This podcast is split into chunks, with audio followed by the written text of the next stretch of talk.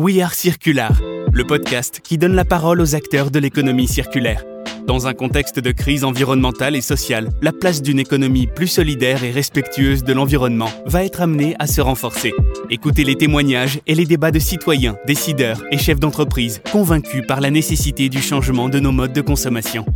Un podcast présenté par Vincent Rigal, créateur de Circular Place. Bonjour à tous, bienvenue euh, pour ce podcast. Aujourd'hui, euh, j'ai le plaisir de recevoir euh, Raphaël de Circular qui vient nous parler économie circulaire. C'est un grand plaisir que de t'avoir, Raphaël. Tu fais partie des personnes que je voulais avoir depuis un moment. C'est très cool. On fait partie du club depuis bientôt un an, le club circulaire qui fédère les acteurs de l'économie circulaire, aussi bien grands groupes que start-up. Et donc, tu es venu nous en parler. Exactement. Et merci de m'avoir invité, Vincent. Super heureux d'être avec toi, de rencontrer l'équipe aussi.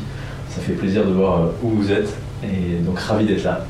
Trop cool, merci. Alors, dis-nous plus un petit peu sur le club, euh, bah, le club, sur Circular de façon euh, globale, la genèse, comment ça t'est venu, comment ça vous est venu, puisque tu n'es pas seul. Je te laisse nous raconter tout ça. Exactement, ça nous est venu parce qu'on a monté Circulaire il y a bientôt 10 ans avec mon associé et ami Jules Coignard. Et la genèse, bah, tout a commencé au Mexique. À l'époque, euh, je suis en VIE à Mexico City. Je travaille pour Airbus. Je suis euh, CEO du, de Airbus au Mexique et euh, je fais de la, veille, la veille pour les activités d'Airbus, voir ce que font les concurrents. Et quand j'arrive au Mexique, j'ai la chance de rencontrer bah, celui qui va devenir mon associé pour monter circulaire, Jules Coignard, qui lui à l'époque est responsable de la supply chain. Et on arrive tous les deux à la fin de notre VIE, on a tous les deux envie de monter notre propre projet Impact. Euh, moi, depuis très longtemps, un rêve de, jeunesse, c'est de faire un tour du monde. Euh, j'avais lu euh, pendant mes études un bouquin qui m'avait ouvert les yeux qui s'appelle Le Tour du monde en 80 hommes. Et c'était deux jeunes qui, à la sortie de leurs études de commerce, sont partis pendant un peu plus d'un an rencontrer des entrepreneurs sociaux. Et on fait un bouquin là-dessus. Je me suis dit, mais ce serait génial que je puisse faire ça euh, sur une thématique environnementale, parce que l'environnement me parle particulièrement. Et, du coup, en rencontrant Jules, pas mal d'atomes crochus, tous les deux envie de monter une entreprise à impact, tous les deux passionnés euh, de l'océan, passionnés de surf. Et donc, on commence à parler de cette idée de faire un tour du monde autour d'un sujet qui nous passionne. Et donc, assez vite, on tombe sur bah, une thématique environnementale qu'on a en commun, c'est la passion des océans et donc la pollution plastique des océans. Et on part sur l'idée de faire le premier tour du monde des solutions qui permettent de retirer le plastique des océans. Et donc, les six derniers mois chez Airbus, on s'enferme dans le bureau, on passe des petits coups de fil à différents experts pour dire est-ce que le projet est bien. Pendant 3-4 euh, mois, on nous dit mais c'est une super idée. Et à un moment, on appelle avec, euh, on appelle avec l'IFREMER. C'est euh, l'institut spécialiste des océans et qui étudie notamment la pollution des océans. Et le gars nous dit, bah, en fait, votre projet, il est complètement à côté de la plaque, parce que 80% des déchets dans les océans viennent des continents, et en fait, vous attaquez pas à la racine du problème. Donc la première remise en question. Ouais, dans l'aventure de circulaire, ça c'était en, 2014. Et du coup, on réfléchit à un nouveau projet, on continue nos appels. Et à l'époque, on échange avec l'Institut national de l'économie circulaire, euh, aussi connu sous, le nom de l'INEC, et qui est à l'origine. Avec Emmanuel. ouais, voilà, exactement et qui est à l'origine de la loi AGEC, donc anti-gaspillage pour une économie Tout à fait. Qu'on connaît bien chez Circular Place. Et là, euh, à l'époque, c'est un monsieur qui s'appelle Grégory Gévarana, qui est DG de l'INEC et qui nous dit euh, les gars, euh, il y a un concept, ça s'appelle l'économie circulaire. Je ne sais pas si vous en avez entendu parler. Et ça permet à la fois de préserver les ressources naturelles, mais aussi de ne plus produire de déchets. Et alors là, on se regarde avec Jules, on se dit c'est génial. On commence à regarder ce qui se fait un peu partout dans le monde sur le sujet, et on voit qu'il y a une navigatrice qui a lancé une fondation sur le sujet il y a quelques mois, qui s'appelle Hélène MacArthur, et qui commence à présenter, à populariser ce concept. Mais les entreprises ne font rien sur l'économie circulaire, euh, il se passe rien en Europe, euh, rien euh, en Amérique latine, rien aux États-Unis. On se dit c'est dommage, autant bah, aller explorer cette thématique et voir si c'est vraiment un sujet de fond qui pourrait changer la donne par la suite sur les thématiques environnementales. Donc ça c'est en 2015 on se dit ça vaut le coup de le faire, on quitte notre emploi chez Airbus, on rentre en France, et là on se donne six mois pour lever des fonds pour faire le premier tour du monde de l'économie circulaire. Et l'idée c'est de mettre en avant toutes les porteuses et porteurs de solutions qui permettent de créer des business models ou des modèles d'affaires qui préservent à la fois les ressources naturelles et ne produisent pas de déchets. Et en six mois ça se passe plutôt bien, on lève plus de 100 000 euros auprès d'une vingtaine de grandes entreprises françaises. Et ça nous permet de partir faire un tour du monde de 17 mois dans 22 pays à la rencontre de 150 entrepreneuses et entrepreneurs d'économie circulaire. C'est ça la genèse du circulaire. Incroyable, waouh Quelle expérience, quelle remise en question, et finalement, euh, on sent que c'est comme ça que vous avez trouvé euh, votre cheval de bataille. Alors, est-ce que tu peux nous en dire plus sur circulaire maintenant Parce qu'on a envie d'en savoir. Eh bien, écoute, fort de, ce tour du monde, on est revenu avec euh, une conviction c'est qu'on avait déjà toutes les solutions pour inverser euh, la donne. On sent que le système actuel euh, sur lequel euh, on est lancé, donc le modèle linéaire, hein, on prend, on consomme, on jette, n'est absolument pas viable sur le long terme, même sur le moyen terme. Et une des grandes questions qu'on s'était posées sur, pendant ce tour du monde, c'est est-ce qu'on a les solutions déjà en place ou est-ce qu'il faut créer de nouvelles solutions? Et le constat, c'est toutes les solutions sont là. par contre, on a deux grandes problématiques les faire passer à l'échelle et euh, le faire dans un temps qui nous est imparti. Donc à l'époque c'était 10 ans, maintenant on a à peu près 5 prochaines années, c'est vraiment là où tout va jouer, donc c'est assez excitant. Tout on peut être euh, éco-anxieux, mais en même temps tu te dis qu'on va vivre ce moment-là, donc ça c'est cool. Et on a la chance d'être aussi dans un pays pionnier où les solutions euh, sont quand même très soutenues et voilà, on a, on a un champ des possibles qui est quand même grand en France, là où peut-être dans d'autres pays le terreau est moins fertile. C'est vrai, c'est vrai. Et c'est marrant que tu dis ça parce que pendant le tour du monde, on, s'est demandé quels étaient les pays les plus avancés. Euh, effectivement, la France, dernièrement, avec la loi AGEC, la loi climat, euh, maintenant on avoir une loi industrie verte qui va sortir, euh, met au cœur de, sa politique la décarbonisation de l'industrie. Et en fait, l'économie circulaire, c'est tout simplement, une fois que j'ai fait le bilan carbone de mes activités, quelles solutions je mets en place opérationnellement pour réduire mes empreintes, mon empreinte carbone. Et pendant le tour du monde, on, a été marqué par plusieurs pays. Il y a la Hollande, euh, qui était vachement en avance. Pourquoi? Bah, Petit fun fact, euh, dans une vingtaine, trentaine d'années, s'il se passe rien, la montée des euh, va, va, leur poser un gros problème. Et du coup, eux, ils sont quand même assez en avance sur le sujet. Ensuite, on a été vraiment impressionné par euh, la dynamique économie circulaire qui se passe en Afrique. Alors, ils n'appellent pas ça euh, l'économie circulaire, ils appellent ça simplement du bon sens. Et pourquoi ils sont assez en avance, notamment sur euh, l'économie de partage C'est parce qu'ils ont encore une ADN de collaboration que l'on a un peu perdu à travers les villages et autres. Il y a beaucoup d'échanges, beaucoup de partage. La logique de mutualisation aussi qui existe. Exactement. Et donc, sur, sur certains modèles, ils sont, ils sont en avance par rapport à nous. Et puis après, on a été très impressionné aussi par l'Inde et leur concept un peu de ce qu'on appelle l'innovation frugale. Donc c'est comment je fais euh, mieux avec moins. Et donc ils sont vraiment dans cette logique circulaire, sous contrainte, et ça leur permet d'être ultra innovants. Donc bizarrement, tu vois, on aurait pu penser que c'était les États-Unis, euh, euh, potentiellement l'Europe, mais au final, l'Afrique, l'Inde se dégage alors que c'est pas forcément les pays qu'on attend le plus. Ok, bah petit fun fact aussi, au dernier club circulaire, j'ai entendu que c'était la Chine qui avait légiféré en premier sur l'économie circulaire. Alors, pour être encore plus précis, euh, c'est un des pionniers sur. Alors, pas pionnier, mais c'est ceux qui investissent le plus dans une thématique qu'on appelle l'écologie euh, industrielle et territoriale, ou la symbiose industrielle. C'est comment euh, l'économie circulaire se met en place à l'échelle d'un territoire et comment les déchets de certains acteurs du territoire, certaines entreprises, peuvent être utilisés comme ressources par d'autres acteurs. À l'époque, c'est le, plutôt le Danemark qui a lancé un projet qui s'appelle Kallenborg là-dessus, qui dans les années 70, qui, qui est pionnier. Mais très vite, la Chine s'est rendu compte de l'impact de leur activité euh, sur euh, leur environnement. Et en fait, le, ils avaient tellement d'impact que ça venait desservir leurs activités économiques. Donc ils se sont dit, bah, il faut qu'on investisse euh, et qu'on compense. Et ils se sont dit, mais l'écologie industrielle, c'est assez malin. Et donc, c'est les premiers investisseurs en termes de, IT aujourd'hui, donc écologie industrielle et territoriale. Donc, ils sont assez en avance. Et effectivement, ils ont légiféré plus tôt que nous sur l'économie circulaire. Et aujourd'hui, c'est les premiers investisseurs dans les énergies renouvelables. Donc, l'air de rien, euh, ça peut aller vite aussi. On a passé un mois en Chine et, ça va assez vite de ce côté-là. Ok, bah c'est super de savoir que ceux qu'on imagine comme étant les plus grands pollueurs sont finalement aussi euh, à travailler sur ces problématiques-là. C'est marrant, ça c'est paradoxal. C'est effectivement les premiers pollueurs, mais c'est aussi ceux qui mettent, euh, parmi ceux qui mettent le plus d'argent dans l'économie circulaire. Bah, ça veut dire qu'ils ont peut-être compris qu'il fallait changer de paradigme et évoluer vers quelque chose de plus vertueux. Exactement, et on sait combien leur régime il est assez pragmatique en termes de, de business et je pense que, je pense que s'ils investissent, c'est qu'ils ont compris les enjeux derrière. Oui, tout à fait. Aujourd'hui, ils font effectivement souvent euh, name and shame euh, sur la partie euh, sustainability. Et pour eux, c'est peut-être aussi un moyen de dire, bah, de détourner le regard en disant qu'ils sont aussi investis sur d'autres thématiques. C'est vrai. c'est pas le sujet ici, donc on, surtout, on digresse un peu, mais c'est pas grave, c'est toujours un plaisir. L'idée étant bah, de, de, mieux comprendre ce que fait le club circulaire. Donc, ce voyage à l'international réussir à, fédérer des entreprises pour vous soutenir, ensuite partir à l'aventure.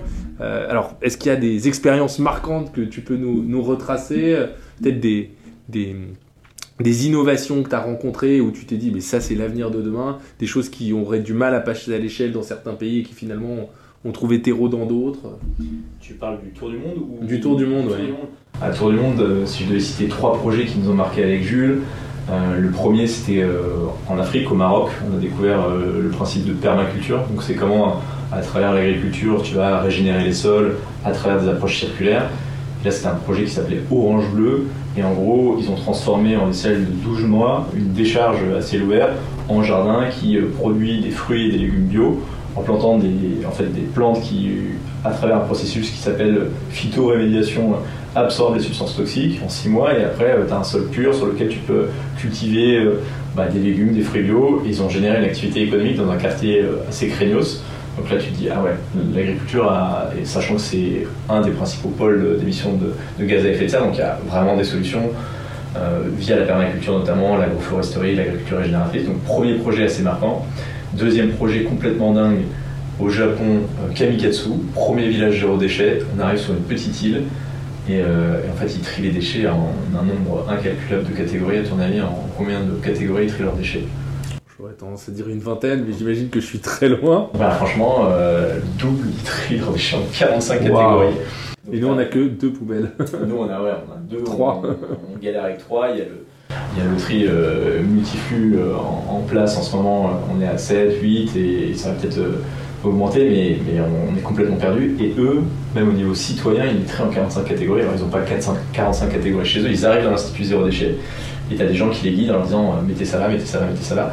Et qu'est-ce qui fait que ça marche? C'est qu'il y, a une transparence complète sur bah, où va le déchet, ce qu'il en est fait, ce qui fait perdre de l'argent à la commune ou ce qui fait gagner de l'argent à la commune. Donc déjà le fait de savoir ça, bah, les gens euh, décident d'acheter moins de produits qui coûtent à la commune. Et, au final, le fait d'avoir ce tri qui est fait en 45 catégories, ça permet d'avoir une source de matière première secondaire que tu peux revendre et donc au final ils se font de l'argent et valoriser voilà et, la facture de déchets a, bien baissé de 30% en l'espace d'une dizaine d'années donc ça c'était assez dingue. Incroyable. Et puis dernier projet la plus euh, euh, on va dire, innovation assez incroyable, c'est euh, New Light Technology euh, en Californie qui capte les émissions de gaz à effet de serre et qui en fait un plastique, le PHA, qui est un plastique qui a les mêmes propriétés techniques qu'un plastique à base de pétrole et qui est compostable sous conditions industrielles. Et c'est génial parce que ce plastique il vient pas du pétrole, il vient du CO2 qu'on a en quantité excessive dans l'atmosphère. Incroyable ça aussi. Ok. Et ça, c'est des projets qui peuvent passer à l'échelle. Alors, ça, ça, ça, génère mille questions chez moi. Déjà, euh, pourquoi on n'arrive pas euh, en France aujourd'hui à s'adapter euh, et à opérer comme les Japonais? Je pense qu'il y a une vraie défiance aussi de la part des citoyens sur le mode opératoire qui est processé derrière chacune des poubelles. bon, on sait que malheureusement, souvent, on a beau trier à la source, derrière, c'est pas forcément processé comme ça devrait. Mais là, cette histoire de captation de CO2, ça me donne vraiment envie d'en savoir davantage. Mm, mm, mm, Comment ça marche? Tu, peux nous en dire plus? Alors ils ont, ils ont une formule secrète évidemment, mais le principe c'est euh, ils vont s'approvisionner en méthane et en CO2. Ces approvisionnements de méthane et de CO2, ça vient soit de décharges, ils vont les capter dans les décharges, soit euh, ça vient euh, d'entreprises qui émettent du CO2. Ils vont capter ce CO2 dans des bonbonnes. ces bonbonnes, ils vont les ramener dans l'usine New Light Technology. Ils vont connecter ces bonbonnes à un liquide chimique euh, le CO2 est transféré dans ce liquide chimique et va donner une poudre. À partir de cette poudre, on va faire ce qu'on appelle des plastiques pellets, donc ces petites euh, palettes de plastique toutes carrées que après tu fonds pour faire euh, un étui de téléphone, une siège, une chaise Ikea, Incroyable. Ok, ça c'est hyper inspirant. Ça donne envie d'y croire que demain tout est possible et, qu'on va changer le monde. ça fait rêver. Trop bien. Donc ok, donc euh, post, euh, post voyage, tu rentres et là tu te dis, il euh, faut que je m'investisse là-dedans, j'y crois, il y a une, une, vraie dynamique internationale et à nous de la porter en France. C'est ça. Alors quand on rentre, il y a vraiment deux phases. Il y a une phase où première phase de partage où pendant six mois on fait pas mal de conférences en France.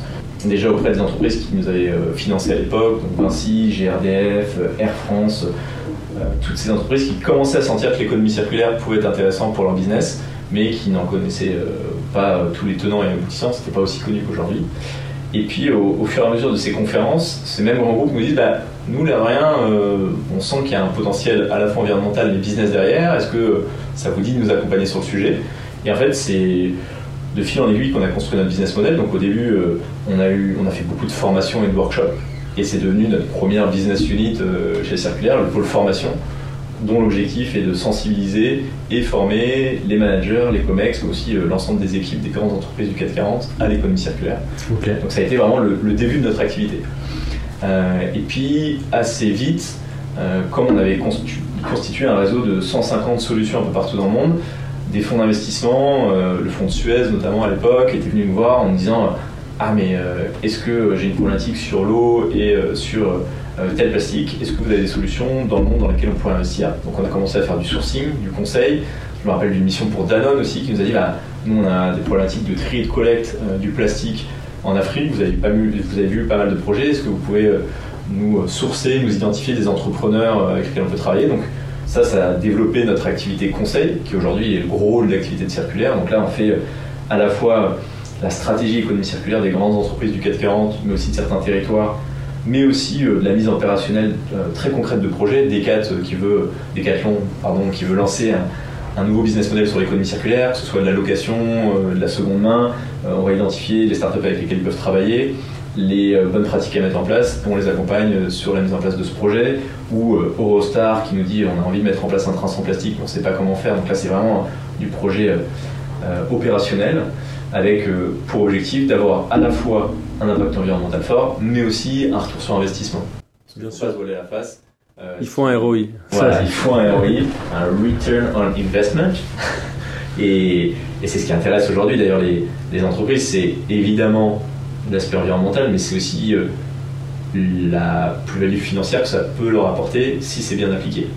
Euh, qui est d'autant plus, enfin qui est de plus en plus importante à travers, on va y revenir, hein, mais la législation qui peut générer des pénalités, aussi capter de nouveaux, marchés de consommateurs et de consommatrices qui sont de plus en plus sensibles à ces sujets-là. Donc on sent qu'il y a vraiment un, potentiel business important. Et puis, euh, dernière chose, donc on fait ces conférences, on fait ces missions de conseil, et puis on se rend compte qu'en fait les gens dans l'économie circulaire ne se parlent pas.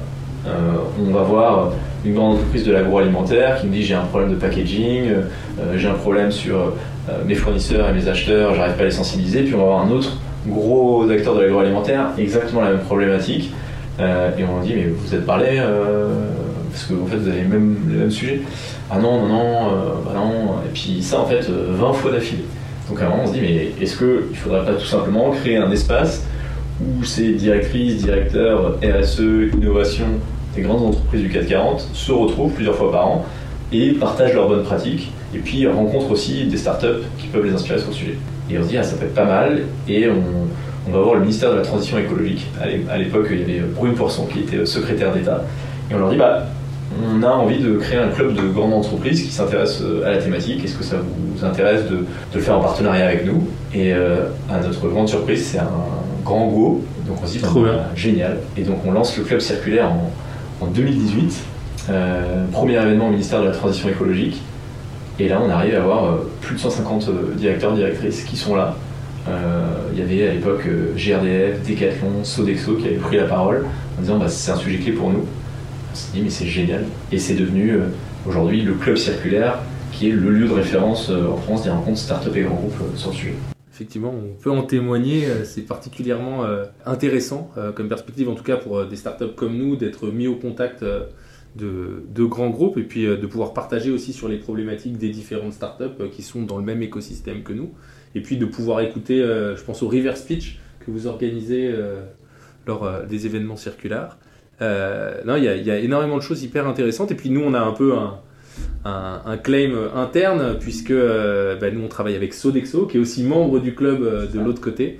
et, on va dire que à plusieurs reprises, vous avez eu l'opportunité de nous faire des passes et euh, on vous en remercie encore une fois. Grâce à vous, on a rencontré plusieurs clients et euh, ça nous permet de nous développer, de mieux comprendre aussi quelles sont les attentes euh, et d'adapter notre produit en fonction. Donc, on est très content de faire partie de ce club et je pense que vous êtes vraiment dans le vrai. Et je pense qu'il y a plein de startups qui sont ravis aujourd'hui bah, de pouvoir trouver un lieu d'échange pour pouvoir fédérer les envies et les dynamiques et euh, c'est hyper positif. Et donc, je suis content de pouvoir te dire merci ici. Oh là, mais quelle promo, c'est euh, énorme. Oh, merci, merci à toi, Vincent. Et puis, En fait, on est, on est convaincu, l'ADN de, ce club, à la fois d'entreprise et de start-up, c'est vraiment que l'économie circulaire, ça se fera pas tout seul. Euh, c'est une histoire d'écosystème. Effectivement. Tu es obligé de mobiliser l'ensemble des parties prenantes de l'économie pour mettre en place des solutions. Donc que ce soit le grand groupe, start-up, le législateur, et c'est vraiment l'objectif. Donc à chaque événement, as, tu connais hein, euh, une cinquantaine de grands groupes euh, et une cinquantaine de start-up qui sont là. L'objectif, c'est de faire monter en, en compétences les gens qui sont, qui sont présents, mais surtout favoriser euh, les rencontres. Et c'est marrant ce que tu dis avec Sodexo. Sodexo, ils sont assez proactifs dans, les, dans ces rencontres-là. Ils avaient fait un partenariat avec Bini. Je sais pas si ça dit quelque chose. Ouais, ça me parle tout à fait. Les couverts. Les couverts réutilisables. On les connaît bien. Petit coucou, Bini. Et, et, donc, Bini a pu mettre en, en place des couverts réutilisables dans différentes cantines de Sodexo. Il y a eu il y a des partenariats start-up, grands groupes qui se font, mais il y a aussi des partenariats, partenariats grands groupes, grands groupes. Euh, une des belles success stories, c'est euh, L'Oréal qui avait une grosse problématique sur euh, la PLV, donc la publicité en lieu de vente, et puis le directeur innovation de l'époque, Pascal Lenavaldi, qui, qui, de SAP, qui se dit Mais attends, ça, nous, avec nos logiciels, on peut tracer. Et donc, ils ont fait des workshops entre L'Oréal et SAP, et, et SAP a sorti une solution digitale euh, issus de ces réflexions qui commercialisent euh, maintenant. Donc euh, il y a aussi des, partenariats grands groupes qui se, qui se font. franchement, c'est. C'est génial. Finalement, bah, vous couvrez l'ensemble du spectre. Quoi. Vous êtes dans l'initiation, la formation, la sensibilisation. Derrière, vous allez accompagner sur le fait de trouver des solutions ou en mettre en place. Et vous allez même fédérer les acteurs pour même essayer de penser out of the box et en rencontrant des acteurs différents, pouvoir s'ouvrir l'esprit et peut-être générer des idées futures. C'est top. Et donc euh, aujourd'hui, donc le club euh, vit, vit même très bien puisque euh, on en parle assez régulièrement. C'est quoi pour toi les prochaines étapes Qu'est-ce qui va venir dans l'économie circulaire? Ou peut-être bah, quelles sont les, prochaines tendances que tu sens arriver? Bah, c'est, une très bonne, c'est une très bonne question. La vision sur, sur l'économie circulaire, c'est que de toute façon, c'est pas un choix. En fait, euh, on est obligé d'aller euh, vers l'économie circulaire. Donc ça, c'est le premier, euh, c'est le premier constat. pourquoi? Peut-être pour celles et ceux qui nous écoutent et pourquoi c'est vraiment une obligation. En fait, le modèle aujourd'hui linéaire, je prends, je consomme, je jette, il est issu de la révolution industrielle. On était parti du constat qu'on avait des ressources en quantité limitée dans les sols, que de l'autre côté, on, la Terre pouvait absorber leur de nos déchets. On voit que c'est pas le cas. on, a, est tous au courant de ce qu'on appelle le jour du dépassement. Aujourd'hui, on. Là, c'est dépassé, malheureusement. Ouais, c'est dépassé. Euh, La semaine dernière, voilà. Donc, le jour du dépassement, pour celles et ceux qui ne sont pas forcément clairs là-dessus, c'est euh, le jour dans l'année où l'humanité, donc nous, euh, êtres humains, on a consommé l'ensemble des ressources qui nous sont mises à disposition par la planète. Et le problème, c'est qu'aujourd'hui, on consomme environ une planète 8. Et qu'est-ce que ça veut dire très concrètement? Bah, Ça veut dire qu'à ce moment-là, dans 10 ans, on n'a plus d'or, dans 20 ans, on n'a plus de cuivre, dans 30 ans, on n'a plus de métaux, certains types de métaux, et ça va être une vraie problématique. Et en plus, l'extraction de matières premières est responsable de plus de 70% de l'érosion de la biodiversité. Donc c'est un autre problème dont on ne parle pas forcément, mais déjà cette partie aval, euh, amont pardon, du modèle linéaire marche sur la tête. Et puis de l'autre côté, production exponentielle du déchet, la Banque mondiale a fait différents rapports, ça devrait augmenter de 70% d'ici à 2050. On voit qu'on arrive à des, des situations euh, complètement euh, absurde ou, ou ubuesque, il y a plus de plastique que de poissons dans certaines parties de l'océan, donc là tu dis euh, ça va pas. Et ce qui est marrant, c'est que ça, ça a été identifié assez tôt. Il y a le rapport Midos, donc Denise Midos, qui déjà dans les années 70 nous disait c'est pas possible mathématiquement d'avoir une croissance illimitée dans un pays ou dans une planète où les ressources sont limitées. Donc ça va pas. Il a fait tourner des modèles de calcul et il s'est dit bah là, dans les années qu'on est en train de vivre, va avoir un, problème. Ça va, s'effondrer ou ça va pas aller. Et pourtant, on n'a rien fait. On n'a rien fait. Et du coup, ce qui se passe, c'est qu'on est en train d'exploser ce qu'on appelle les limites planétaires. Donc, euh, il y a il y, a il y, a 9 limites planétaires, 6 euh, d'entre elles ont déjà été, euh, ont déjà été dépassées, que ce soit la biodiversité. Ceux qui nous écoutent là et qui ont plus de 50 ans, ils peuvent se dire que 70% des vertébrés ils ont disparu depuis qu'ils sont nés, donc c'est quand, quand même assez flippant changement climatique, on est tous au courant, acidification des océans, euh, les sols qui sont en train de, s'appauvrir, il y a 30% des sols partout dans la planète sur lesquels on ne peut plus cultiver. Donc là, concrètement, et puis tu as le GIEC qui, depuis euh, plusieurs années, à travers tous ces rapports, nous dit eh, en fait, il va falloir changer, ça va pas. donc là, je pense que c'est quand même il y a encore des climato-sceptiques, il y a encore des gens qui nous disent que le modèle tel qu'il est tient la route, mais on est en train de se rendre compte que, que ça va pas. Le problème, c'est qu'il y a une inertie de dingue pour aller d'un modèle euh, linéaire à un modèle circulaire et régénératif, où l'idée, c'est vraiment de se dire comment les modèles d'entreprise qu'on va créer, au lieu d'être prédateurs, sont régénérateurs, comment on préserve la ressource, comment on ne produit pas de déchets. Et ce qui est cool, c'est que cette économie circulaire, elle a été démontrée, il y a des entreprises qui sont assez en avance sur le sujet et qui ont montré que c'était possible à la fois de faire du business, mais aussi de régénérer les sols, et l'économie circulaire peut être un vrai levier pour le faire. Donc on a une opportunité formidable pour, pour y aller, maintenant on a besoin d'accélérer. Et ce qui est intéressant, c'est que de plus en plus, on accélère, notamment à travers la législation. C'est quand même quelque chose qui fait beaucoup bouger les choses. En France, on a eu la loi AGEC, on est assez pionnier avec euh, cette loi-là. Euh, on a eu une loi climat euh, quelques années après. On a le Green Deal européen qui vient se caler et qui nous fait accélérer sur l'économie circulaire. On va voir la loi industrielle. Donc, in fine, de toute façon, on est obligé d'aller vers l'économie circulaire. Maintenant, est-ce qu'on y va assez vite? C'est une autre question. Alors justement, aujourd'hui, ce que tu dis, c'est que c'est contenu à l'échelle européenne. Qu'est-ce qu'il en est des autres continents? On parlait de la Chine tout à l'heure qui avait quand même pris cette mesure, mais euh, parce que finalement c'est un travail commun qu'on doit engager euh, tous ensemble, mais on n'est peut-être pas non plus tous au, même niveau d'avancement et c'est contraignant pour des pays qui mm. souhaitent se développer de leur dire bah non, maintenant tu vas plus pouvoir faire de la croissance, mais il va falloir faire de la décroissance. Et, euh, puis il y a des pays aussi où les populations sont, sont dans, des, dans, des, phases exponentielles. Je pense au mm. continent africain qui sera bientôt le continent le plus peuplé comment arriver à faire entendre finalement, nous, on est OK pour entendre raison euh, en France, en Europe, parce qu'on est quand même des pays bien lotis, euh, sur des pays ou des continents qui sont peut-être un petit peu moins bien lotis, euh, bah, leur dire que bah, finalement tous ceux à quoi nous on a pu accéder, bah, il va falloir que eux le vivent mais sous contrainte. Bah, on a une vraie responsabilité parce que le modèle dans ces pays-là, il, est principalement émané de nos modèles à nous.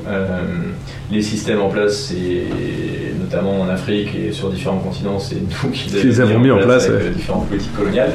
Donc on a quand même un vrai rôle. Un des gros débats euh, dans les différentes COP, alors les COP, est-ce que ça sert ou pas, c'est un débat, mais c'est de financer euh, la transition de ces économies euh, qui pâtissent le plus du dérèglement climatique et de toutes les conséquences connexes, et que ce soit justement les pays développés qui ont été les principaux pollueurs, même si maintenant ils se font dépasser par la Chine et par d'autres acteurs, que ce soit eux qui puissent financer une partie de cette transition. Et c'est ce que demandent pas mal de pays en développement.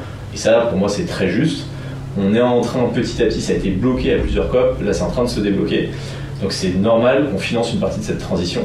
Après, je pense qu'il y a un nouveau récit à créer aussi, parce que il y a une aspiration euh, de ces pays à aller vers des modèles de pays développés comme l'Europe, voire les États-Unis, mais en fait, on est en train de se rendre compte que c'est des modèles qui vont droit dans le mur. Donc euh, là, il faut arriver à, dire que bah, c'est pas forcément les bons modèles et qu'ils sont bien plus, euh, ils sont bien, ils seront bien plus heureux s'ils penchent vers d'autres modèles plus frugaux, euh, plus sobres.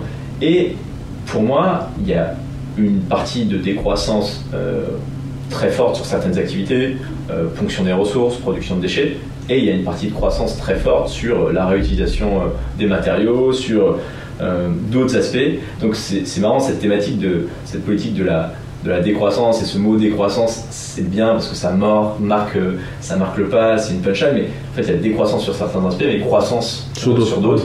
Et euh, tu vois, au prochain club circulaire, on va avoir notamment, donc on le fait à Bercy le 29 juin, il y aura euh, des CEO du 440, probablement notre ministre de l'économie Bruno Le Maire, et on invite Timothée Parek, donc un économiste qui prône la décroissance. Donc ça va être marrant de confronter un peu ces, ces deux visions-là. Mais pour revenir sur ta question, je pense que les pays euh, les plus avancés, mais qui n'ont pas forcément les meilleures idées, ont une responsabilité de financer les pays, euh, les pays euh, en phase de transition. Ça, c'est une obligation. Et on a besoin, et je pense que, in fine, ça ne va pas émaner de nous, c'est aussi ces pays, on l'a vu en Afrique, on l'a vu en Inde, on l'a vu en Amérique latine, il y a des entrepreneuses, entrepreneurs, des politiques qui sont vachement en avance sur le sujet. C'est à eux de créer aussi un nouveau récit en disant mais c'est pas ce modèle-là vers lequel il faut tendre, c'est euh, d'autres modèles euh, plus sobres et Et ce qui est intéressant, désolé je reviens là-dessus, c'est que nous, en fait, on est déjà allé trop loin dans le modèle linéaire. Donc euh, reculer, ça nous coûte de l'argent. Eux, ils sont pas encore complètement imbriqués dedans. Donc ils ont encore cette possibilité de, de dévier et de prendre la bonne trajectoire. Donc c'est plutôt une opportunité. Maintenant, il euh, faut laisser dire. Il y a tout à faire. Quoi. Ok, mais après, je pense qu'il y a aussi une, euh, une sorte d'aspiration sociétale euh, qui est de plus en plus prégnante. où les gens veulent changer la donne. Je vois ça c'est chez les jeunes, alors pas que je sois vieux, mais certains diront de moi que je suis un boomer, mais c'est pas encore le cas. Le, le fait est qu'aujourd'hui les jeunes se saisissent vraiment du sujet, euh, sans stigmatiser euh, certains potes paroles qui, bon, je pense à Greta en disant ça, mais qui finalement ont pris la parole avant les autres. Aujourd'hui, on sent qu'il y a une vraie conscience, en tout cas nous on le voit euh, au sein de nos équipes, j'imagine que c'est perceptible aussi chez vous, avec des gens qui sont très engagés, qui ont cette volonté de changer les choses, et en tout cas pas de subir. Très clairement, ils veulent devenir acteurs du changement et, et changer le modèle. J'ai l'impression que les choses sont quand même en marche et que de façon très positive, ça ne peut que s'améliorer. Et donc finalement, la, vision euh, très linéaire dont tu parlais, qui était un petit peu celle qu'on nous a inculquée à nous euh, quand, on était, euh, quand on était jeunes, eux, ils en sont déjà sortis. Ou en tout cas, avec les réseaux, ils ont tout de suite pris conscience que ben, c'était pas durable et aujourd'hui, on peut très facilement accéder à l'information, ce qui n'était pas nécessairement notre cas. Les choses sont quand même en train de bouger et j'ai l'impression que ça, ça va très vite. Que ça bouge, mais à vitesse grand V. Là où avant, il y avait une certaine forme d'inertie, aujourd'hui, les changements de politique, les changements, les mises en place d'actions peuvent se faire très rapidement. Et donc, les, finalement, ça rejoint un peu le voyage que tu as fait, où finalement, toutes ces initiatives que tu as pu euh, rencontrer, ben, j'ai l'impression qu'aujourd'hui, elles ont un champ des possibles en termes de, réapplication qui est très grand. Et comment on arrive à créer ce vecteur pour propager la bonne parole et pour mettre en place ces actions dans les différents territoires si ça te va, je vais répondre en deux temps parce que je trouve que la première partie que tu as dit, elle est. Elle est euh, moi, je me pose beaucoup de questions sur cette prise de conscience.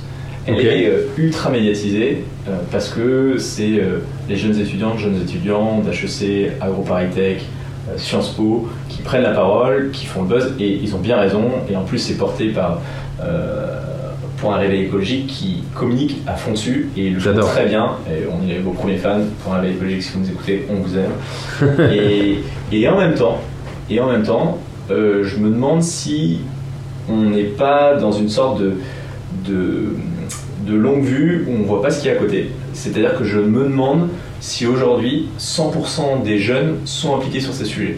Oui, ceux qui ont accès à l'information, oui, ceux qui euh, euh, s'intéressent au sujet, mais en parallèle, tu as l'explosion de TikTok, tu as l'explosion de chaînes, tu sais, cette consommation ultra rapide de vêtements et mmh. autres.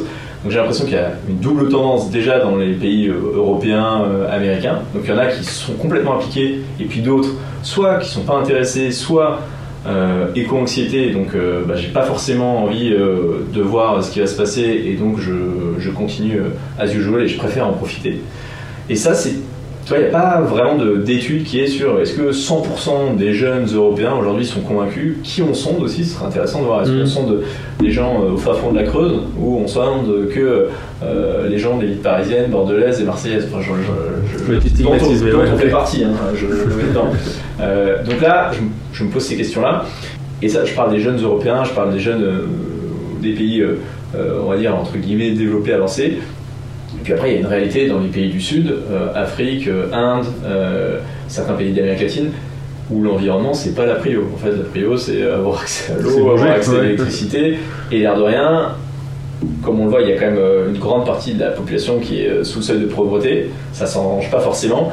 Et eux, je suis pas sûr qu'ils soient euh, focus sur euh, le changement climatique, euh, je suis pas sûr qu'il soit focus sur l'économie circulaire.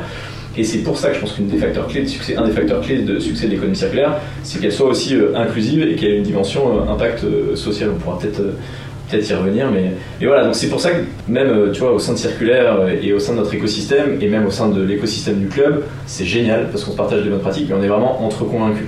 Et des fois je me dis mais est-ce qu'en fait on passe pas à côté d'une partie de la population euh, et, j'espère que non. Tout à fait. En tout cas, c'est hyper, intéressant comme approche et euh, c'est quelque chose que je mesurais pas forcément et euh, sur lequel tu m'éveilles et je te remercie.